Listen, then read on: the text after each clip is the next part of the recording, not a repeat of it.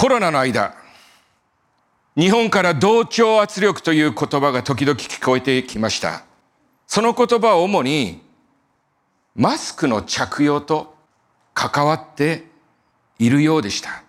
すなわち、マスクをつけるかつけないかということが何によって決められるかというと、その人の状況判断ということよりも、他の人がどうしているのか、自分はどう見られているのかというプレッシャーにより、するか、しないかが決められるというのです。同調圧力は大衆と同じようにならなければならないという無言のプレッシャーです。内心、もうマスクはしなくていいだろうという自分の判断があるのに、そんな自分がマスクを外したら、人は自分をどのように見るのだろうかという思いです。このことは、コロナ禍の日本に限ったことではなく、このことゆえに時に私たちは自分のこうしたい、こうあるべきだという思いを抑えて生きようとすることがあります。今朝私たちは人の視線より大切な神の眼差しということについて主の御心に聞きたいと思います。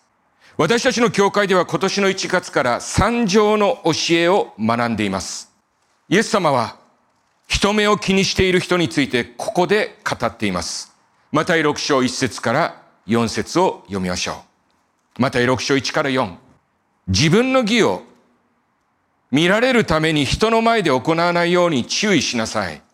もしそうしないと、天にいますあなた方の父から報いを受けることがないであろう。だから、施しをするときには、偽善者たちが人に褒められるため、街道や街の中でするように自分の前でラッパを吹き鳴らすな。よく言っとくが、彼らはその報いを受けてしまっている。あなたは施しをする場合、右手のしていることを左の手に知らせるな。それは、あなたのする施しが隠れているためである。すると、隠れたことを見ておられるあなたの父は報いてくださるであろう。ここに書かれていることは理解するのに特別に難しいことではないように思います。そしてこれらのことはに対して私たちは心当たりがあるのではないかと思います。まずイエス様は最初にこう言われました。六章一節。自分の義を見られるために人の前で行いないように注意しなさい。もしそうしないと、天にいますあなた方の父から報いを受けることがないであろう。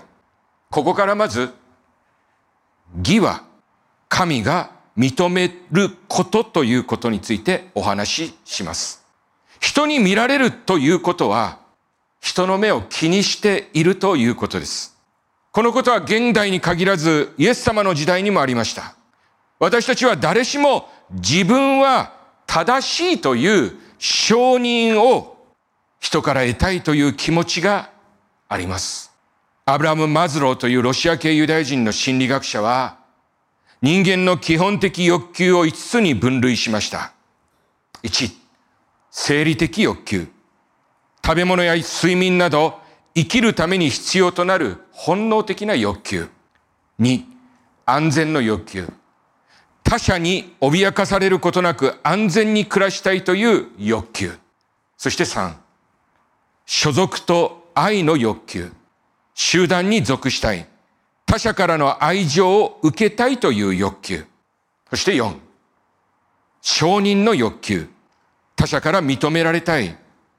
尊敬されたいという欲求。そして最後5、自己実現の欲求。自分の力を最大限に引き出して目標を達成したいという欲求。最初の二つ、生理的欲求、そして安全の欲求というものを確かに私たちは求めています。これらは私たちが求める最もベーシックな欲求だと思われます。そして、この欲求は私たちの生きる環境を整えることにより、主に満たされます。他の三つ。所属と愛の欲求。承認の欲求。自己実現の欲求。これらも確かに私たちが求めているものです。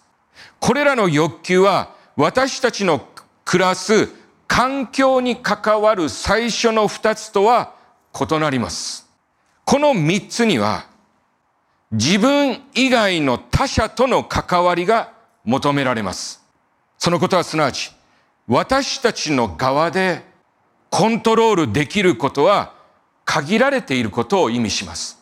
すなわち愛されたいという思い、他者から認められたい、目標を実現したいという欲求は自分一人ではどうにもできないことなのです。そんな私たちにイエス様は言われた。自分の義を見られるために人の前で行わないように注意しなさい。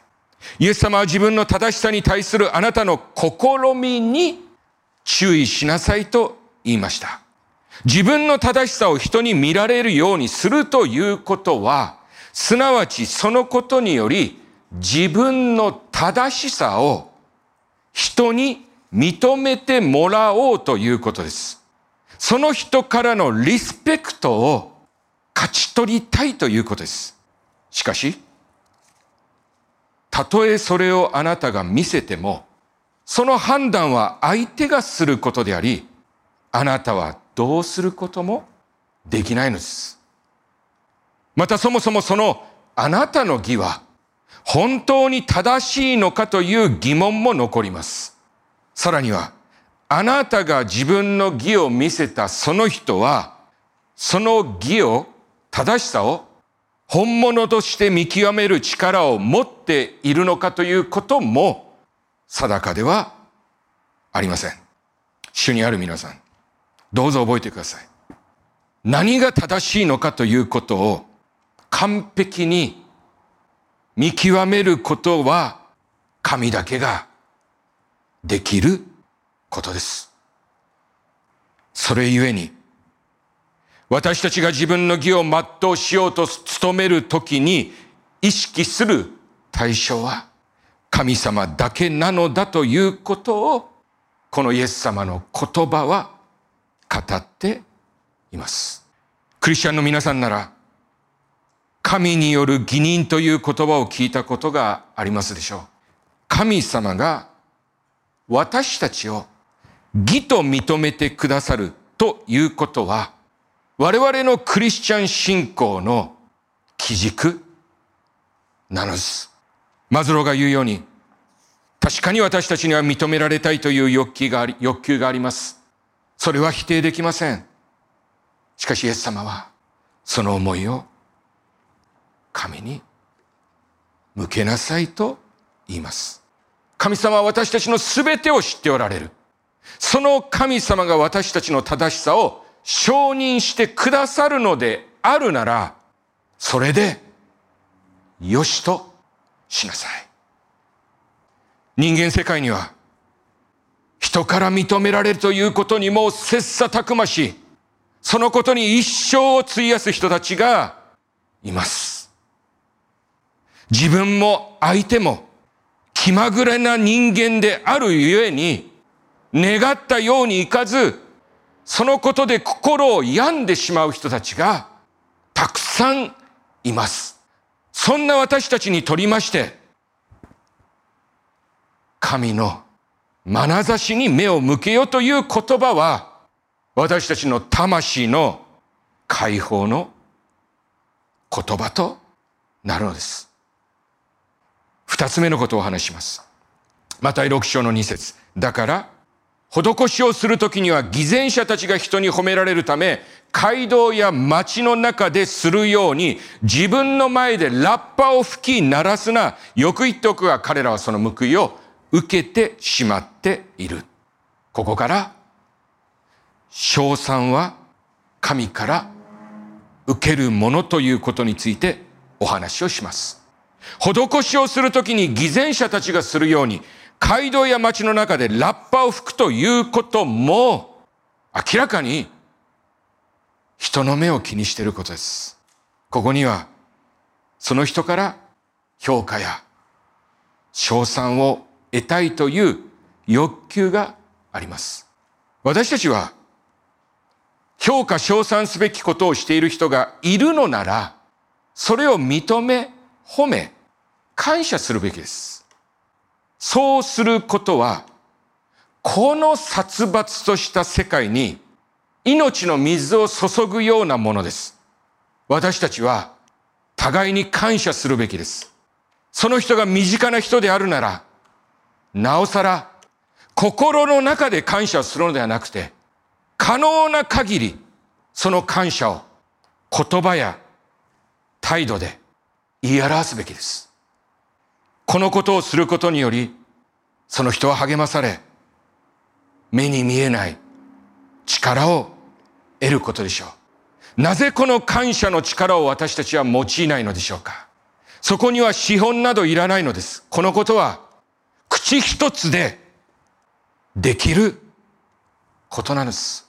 しかしイエス様はこのことについて私たちが注意すべきことについて語っています。何度も読んでいますが6章2節偽善者たちが人に褒められるため街道や街の中でするように自分の前でラッパを吹き鳴らすな。このことはすなわち、あなたは褒められる、感謝されるという目的を叶えるために施しをするなということです。本来施しとか事前というものはその人を助けたいという思いでなされるものです。そうすることによりその人が少しでも助けられるのならその目的はそこで完了します。イエス様は、それを自分が褒められる、感謝されるという目的とすり替えるなと言われます。そしてイエス様は、そのような者たちを偽善者と呼んでいます。この言葉の言語であるギリシャ語はヒポクリテスであり、これは英語のヒポクリテの語源となっています。この言葉の元々の意味は、演技する、ふりをするという意味です。そう。それは、私たちが自分の人生において役者となることです。私たちが演技者となりますと、私たちの努力は見てもらうことに集中します。しかしそれはあくまでも演じていることなので、それは本来の自分ではありません。その時、私たちは人の目に縛られて、自らを偽っています。主にある皆さん、このように生きている人は、私たちが考える以上に多いのではないでしょうか。自分の人生を振り返り、ああ、自分は本来の自分ではない自分を演じてきたな。あいい演技ができてよかったなぁと越に入る人がいるでしょうか。それは私たちが願っている人生なのでしょうか。イエス・キリストは言います。それは私が願うあなたの生き方ではないと。最後のことです。3節4節あなたは施しをする場合、右手のしていることを左の手に知らせるな。それは、あなたのする施しが隠れているためである。すると、隠れたことを見ておられるあなたの父は報いてくださるであろう。ここから、自願自賛、自が自賛するなということをお話しします。施しをするときに右手の手をしていることを左の手に知らせるという言葉、少しわかりにくい言葉です。ここまでお話ししましたこの二つのことは人の目を気にしていました。しかしここでは私たち自身の目が語られています。言うまでもなく、ここで言う右手、左手は私たちの手です。これはこういうことです。右の手ですることを左の手にあるメモに書き留めるな。そのメモを時あるごとにめくり返し、思い出して、越に入り、自画自賛し、癒しくもお返しを、密かに待つようなことはするなということです。主イエスは右の手をすることを左手に知らせる必要はなく、人の目も自分の目すらも気に留めることなく、一心に神の眼差しだけに目を向けなさいと言われるのです。そして、今日の三つすべてに共通していることは、そのすべてを見ておられる父なる神が報いてくださるのだということです。しかしあなたが見てもらうことを目的として、そのことに対して人から承認を受けるのなら、その時点であなたはすでにその報いを得ている。だから、神様からの報いはない。あなたが自分の努力や演技により、人からの評価や賞賛を受けているのなら、すでにあなたの手元には支払いの領収書がある。それゆえに、父なる神からの報いはもう何もない。あなたが自分のしたことを自分に知らせ、それによって自画自賛をしているのなら、あなたはすでにその報いを得ている。隠れたことを見ていてくださる神様からあなたへの報いは止められるであろう。カイザリアにコルネリオという違法人がいたことを使徒行では記録しています。彼は誠の神を敬い、数々の施しをしていました。ある日の午後3時頃、幻のうちに見つかりは来て彼に言いました。使徒行伝10章。あなたの祈りや施しは、神の見舞いに届えて、覚えられている。ヘブル書は約束しています。ヘブル6の10。神は不義なお方ではないからあなた方の働きや、あなた方がかつて生徒に仕え、今もなお仕えて、皆のために示された、示してくれた愛を、お忘れになることはない。人が私たちに対して持つ評価は完全ではありません。時にそれは相当にいい加減なものです。主にある皆さん、私たちはそのいい加減な人の承認や評価に舞い上がり、そして落ち込んでいます。しかし、神様が私たちを見るその眼差しは完全です。主にある皆さん、その神の眼差しを私たちは意識しようではありませんか？しかしながら、人の視線を全く気にしないということも問題です。そのことにより傍若無人になり好き勝手にわがままに生きるということは、覚えてください。主の、主なる神の意にかなっていません。なぜ？そこには愛がありませんから。しかし、褒められるため、評価を受けるため、そのことが私たちの言動の目的になり、そのために偽りの自分を演じているのであるなら、それも神が私たちに願っていることではないのです。自分を偽り、装って生きることをやめましょう。私たちはこのことをすぐに完璧になすことは難しいと思います。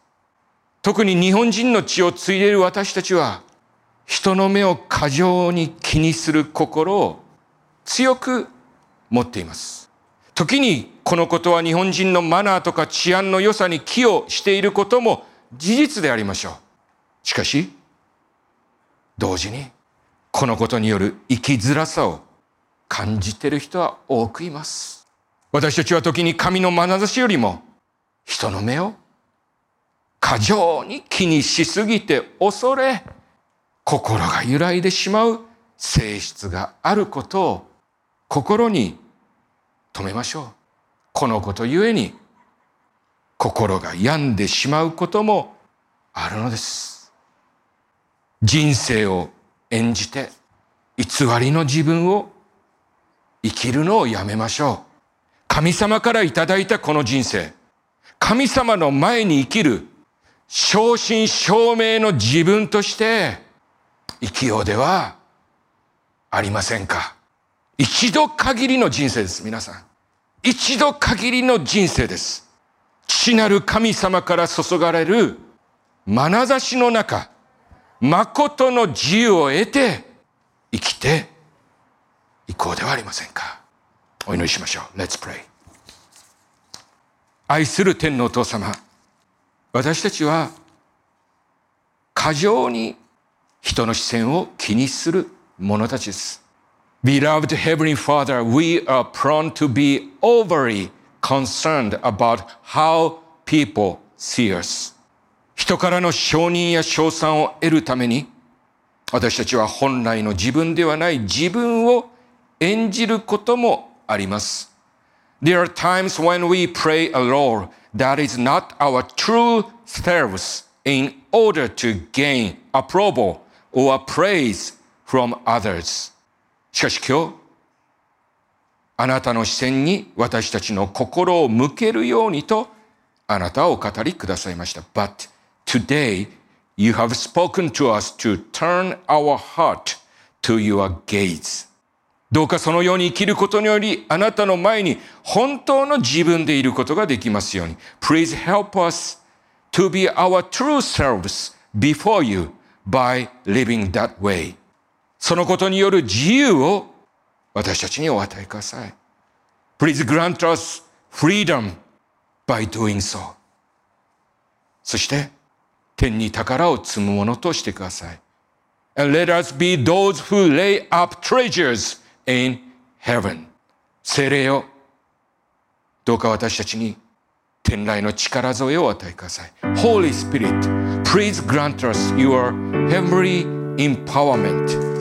この祈り我らの救い主主イエス・キリストの皆によりお祈りします This prayer we pray in the name of our Lord Jesus Christ Amen